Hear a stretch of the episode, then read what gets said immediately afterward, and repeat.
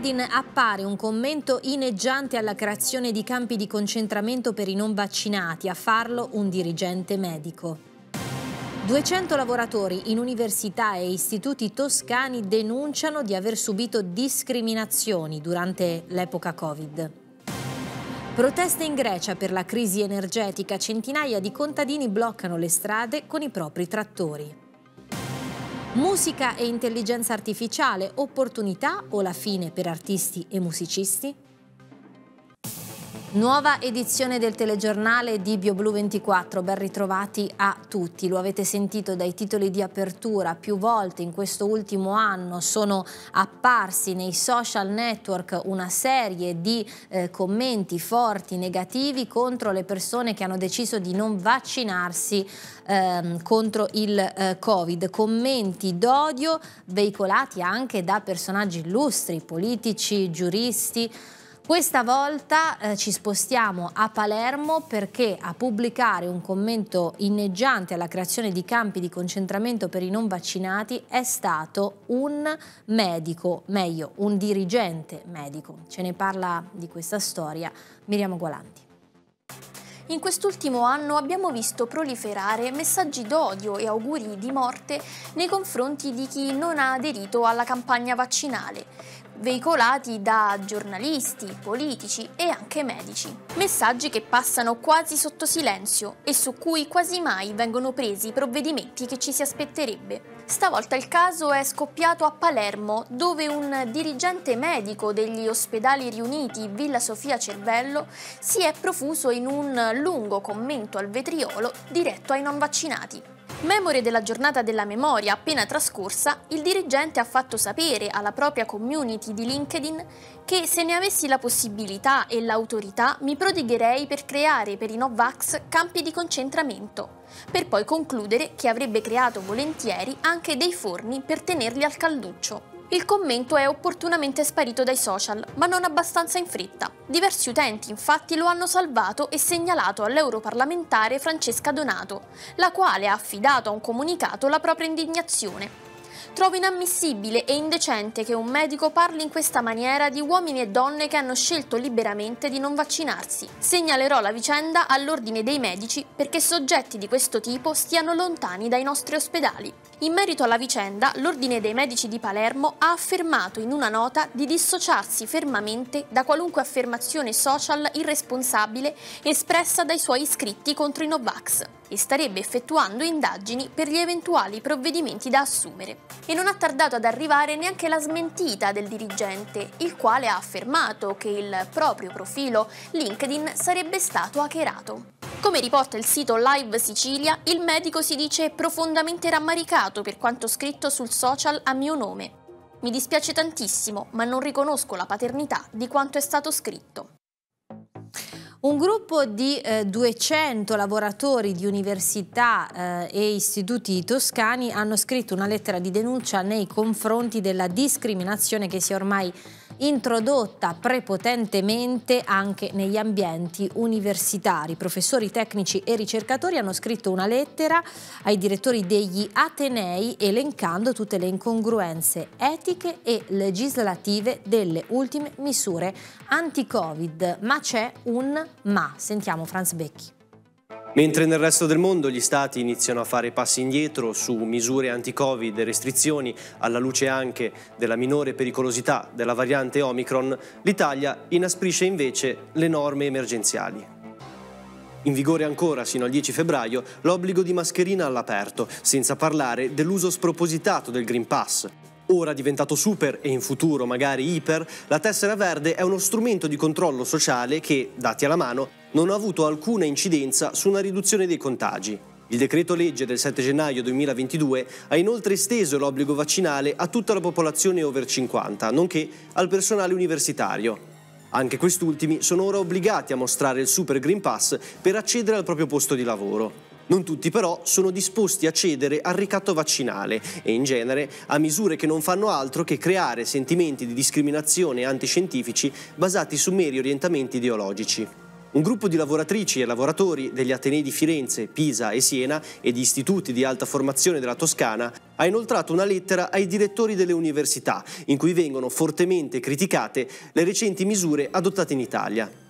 Il gruppo è composto da tecnici, amministrativi, bibliotecari, lettori, collaboratori ed esperti linguistici, ricercatori e docenti. Insomma, diversi profili del mondo universitario e dell'istruzione che non intendono stare al gioco della società dell'odio che richiede distinzioni tra vaccinati e non, oppure tra esentati dalla vaccinazione e guariti. Ai firmatari della lettera importa che venga garantita la libertà di scelta senza dover cedere al ricatto di farsi somministrare un farmaco per portare a casa il pane da mettere sotto i denti. Siamo molto preoccupati della frattura che è stata prodotta negli ultimi due anni da provvedimenti governativi che hanno diviso il corpo sociale in un momento particolarmente difficile da tutti i punti di vista, recita un passaggio del documento. Il mio intervento è a nome di un gruppo di firmatari costituito dal personale docente e tecnico amministrativo e bibliotecario delle università e degli istituti di alta formazione della regione toscana. Tra i firmatari ci sono vaccinati, non vaccinati, esonerati e guariti. Tutti noi pensiamo però che la scelta di vaccinarsi o meno debba essere libera e personale. I punti fondamentali della nostra lettera. Abbiamo chiesto di parlare e di confrontarci all'interno delle università. Nessuna risposta è fino ad oggi pervenuta. Pensiamo che essere puniti per una scelta libera e personale con la sospensione dal lavoro e dallo stipendio sia un obbrobrio legislativo. Ai sospesi non verrà corrisposto neanche l'assegno alimentare, che non viene negato neanche a chi è punito per reati penali. Abbiamo chiesto infine di ampliare l'uso del telelavoro che è già ampiamente utilizzato nelle università.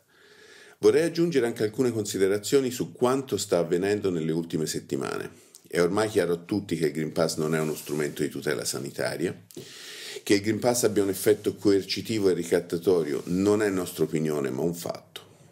Le università dovrebbero essere le prime a comprendere che la narrazione mediatica sta cambiando e a favorire la discussione critica che è il presupposto essenziale del pensiero scientifico. Questo non sta avvenendo. Abbiamo infine ricordato ai rettori delle università che quando una legge presenta forti dubbi in termini di costituzionalità e compatibilità con il diritto internazionale, essi avrebbero la facoltà o addirittura il dovere civico e morale di non applicarla. Nella lettera vengono elencati una serie di numeri che sviscerano sia dal punto legislativo che da quello morale ed etico le recenti decisioni governative.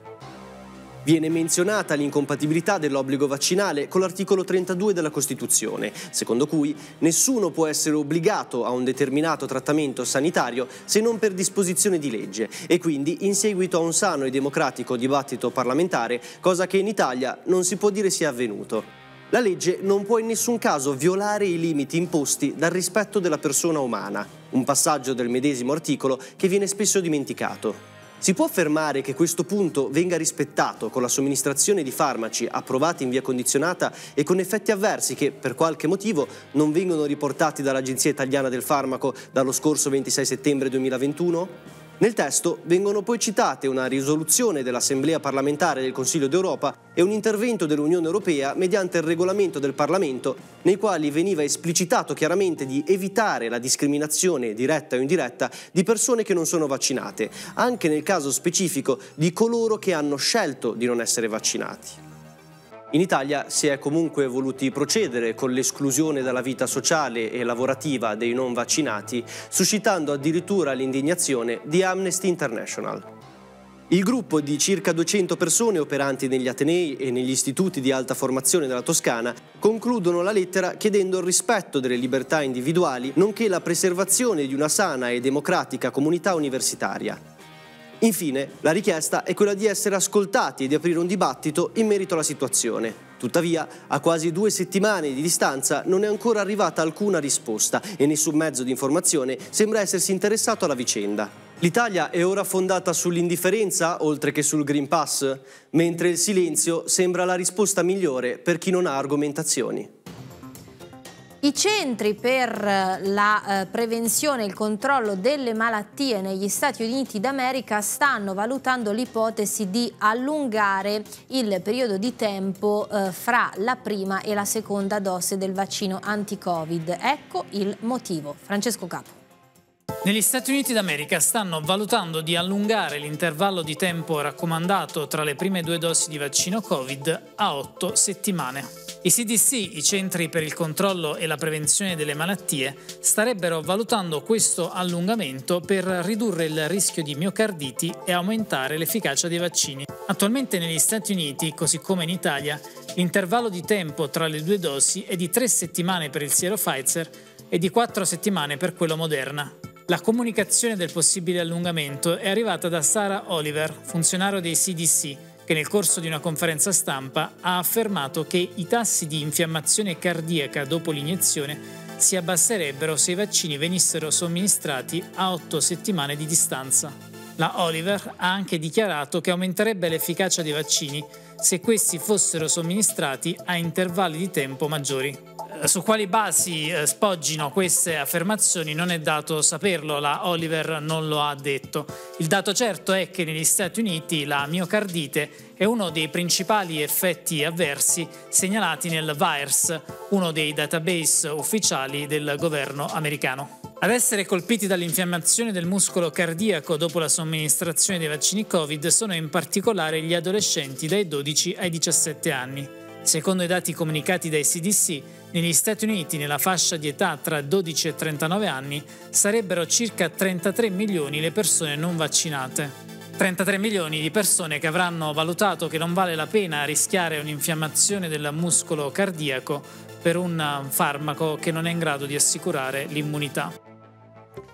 Ieri un tribunale ha annullato l'investitura di eh, Giuseppe Conti a capo del Movimento 5 Stelle ricevuta proprio dagli iscritti. Cerchiamo di capire che cosa è successo in questo servizio di Adalberto Gianuario.